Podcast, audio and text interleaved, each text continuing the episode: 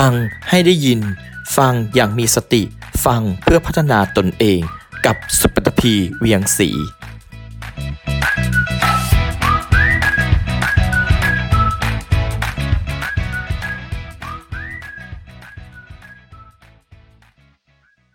สวัสดีครับเพื่อนๆ ก็มาพบกับ EP ที่ 3 นะครับ วันนี้ก็จะมาแบ่งปันนะอยากแบ่งปันเกี่ยวกับเรื่องของ 5 นิสัยที่ทำให้เราไม่ประสบความสำเร็จนะครับ โดย 5 นิสัยเนี้ยมันเกิดขึ้นโดยที่เราไม่รู้ตัวแล้วก็จริงๆแล้วมันก็มีอะไรที่เกี่ยวข้องกับความเป็นปัจจุบัน โดยเฉพาะอย่างยิ่งเรื่องของการพัฒนาตัวเองอยู่ด้วยนะครับ 5 นิสัยนี้มีอะไรบ้างนะครับ หลักการท่องท่องง่าย ๆเลย ชอบ ไม่ชอบ ขี้เกียจฟุ้งซ่าน และก็สงสัย ชอบ ไม่ชอบ ขี้เกียจฟุ้งซ่าน และก็สงสัยครับ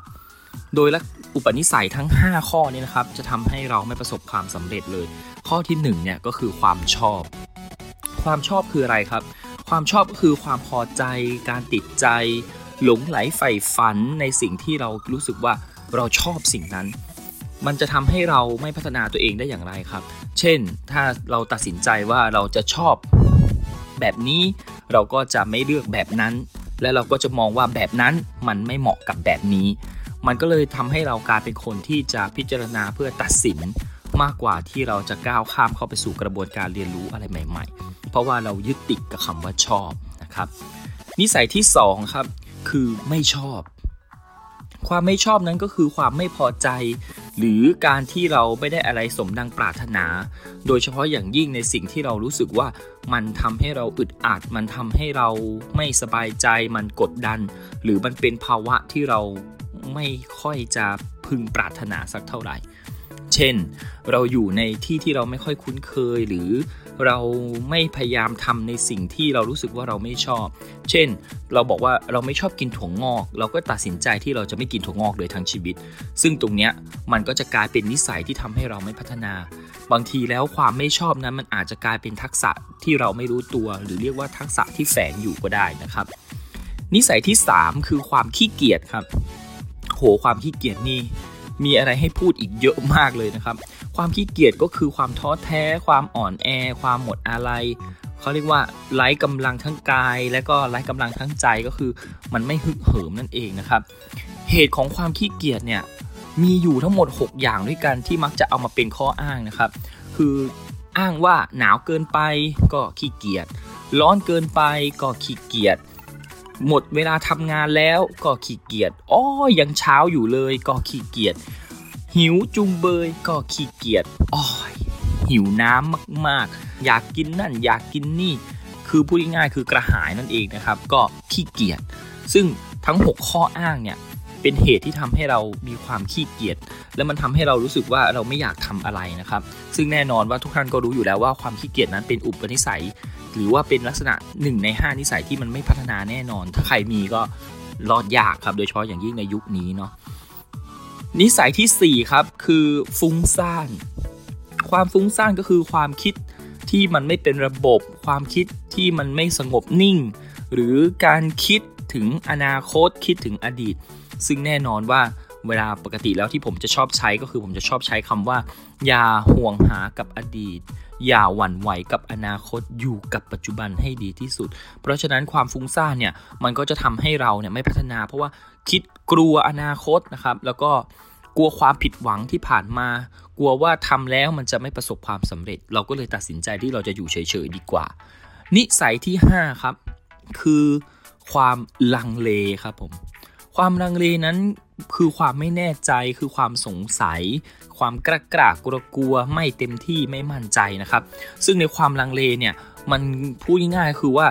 ส่วนใหญ่แล้วจะเป็นคนที่มีความรู้มาก แต่ว่ามีศรัทธาน้อย หมายความว่า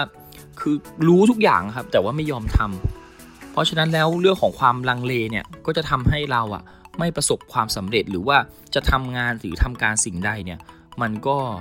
ค่อนข้างจะลำบากนะครับ ซึ่งทั้ง 5 นิสัยเนี่ยทวนกันอีกครั้งหนึ่งนะครับ 1 คือความชอบ 2 คือความไม่ชอบ 3 คือความขี้เกียจ 4 คือความฟุ้งซ่าน และ 5 คือความลังเล ทั้ง 5 นิสัยนี้หรือ 5 อุปนิสัยนี้ หากว่าใครมีอยู่นะครับ จะทำให้การพัฒนาในชีวิตของเราในเกือบทุกด้านเลยนะครับ เป็นไปอย่างล่าช้ายกตัวอย่างเช่น เอ๊ะ แล้วไอ้ห้าข้อเนี่ยมันเกี่ยวอะไรนะครับ อย่างยกตัวอย่างเช่นความชอบหรือความไม่ชอบเนี่ยทุกวันนี้เราจะได้ยินคำว่าให้ออกมาจาก safe zone ใช่ไหมครับ safe zone ก็คือพื้นที่ปลอดภัย อยู่ตรงไหนนั่งทำงานตรงไหนแล้วเราก็รู้สึกว่าเราปลอดภัย หรือเราไปที่ไหนก็ตามแต่ถ้ามีคนที่รู้สึกวัยใกล้เคียงเรา หรือเป็นเพื่อนร่วมงานของเราหรือเป็นเพื่อนของเราเราก็จะนั่งอยู่ข้างๆเขา โดยเฉพาะอย่างยิ่งเวลาอบรมเนี่ยสังเกตได้เลยว่า เราจะนั่งข้างเพื่อนที่เรารู้สึกเราไว้วางใจนะครับ อันนั้นเราเรียกว่า safe zone ซึ่งปัจจุบันนี้ถ้าใครมัวแต่อยู่ในพื้นที่ safe zone เนี่ยสิ่งที่มันจะหายไปคือความท้าทาย คือการเรียนรู้ในมุมใหม่ ๆ นั่นเองนะครับ ส่วนเรื่องของความขี้เกียจนั้นก็แน่นอนครับว่ามันทำให้เราไม่พัฒนาอยู่แล้ว เพราะว่าจะทำอะไรก็ไม่ทำนะครับ ความฟุ้งซ่านกับความลังเลเนี่ยถือได้ว่าเป็นตัวฉุดรั้งที่ทำให้เราเนี่ยไม่มีความมั่นใจ ทั้ง 5 ข้อทั้ง5นิสัยนี่นะครับ สอดคล้องกับสิ่งที่อัลวินทอฟเลอร์ได้สอนเอาไว้ว่า learn relearn แล้วก็ unlearn นะครับ เพื่อนๆเคยได้ยินคำว่า learn relearn แล้วก็ unlearn ไหมครับอัลวินทอฟเลอร์พูดประโยคนี้เอาไว้ ซึ่งเป็นประโยคที่ดีมากๆว่าคนที่ไม่รู้หนังสือในศตวรรษที่ 21 จะไม่ได้หมายถึงผู้ที่ไม่สามารถ อ่านออกเขียนได้ แต่จะหมายถึงผู้ที่ไม่สามารถเรียนรู้ ละทิ้งความรู้เดิม และเริ่มเรียนรู้ใหม่ต่างหาก ไว้มีโอกาสนะครับ เราจะมาแบ่งปันเกี่ยวกับเรื่องของ learn relearn แล้วก็ unlearn ที่อัลวินทอฟเลอร์ได้พูดเอาไว้ และเป็นประโยคสำคัญที่เราจะต้องก้าวเข้าสู่ในยุคของ disruption era ขอบคุณสำหรับการติดตามครับ ไว้เจอกันใหม่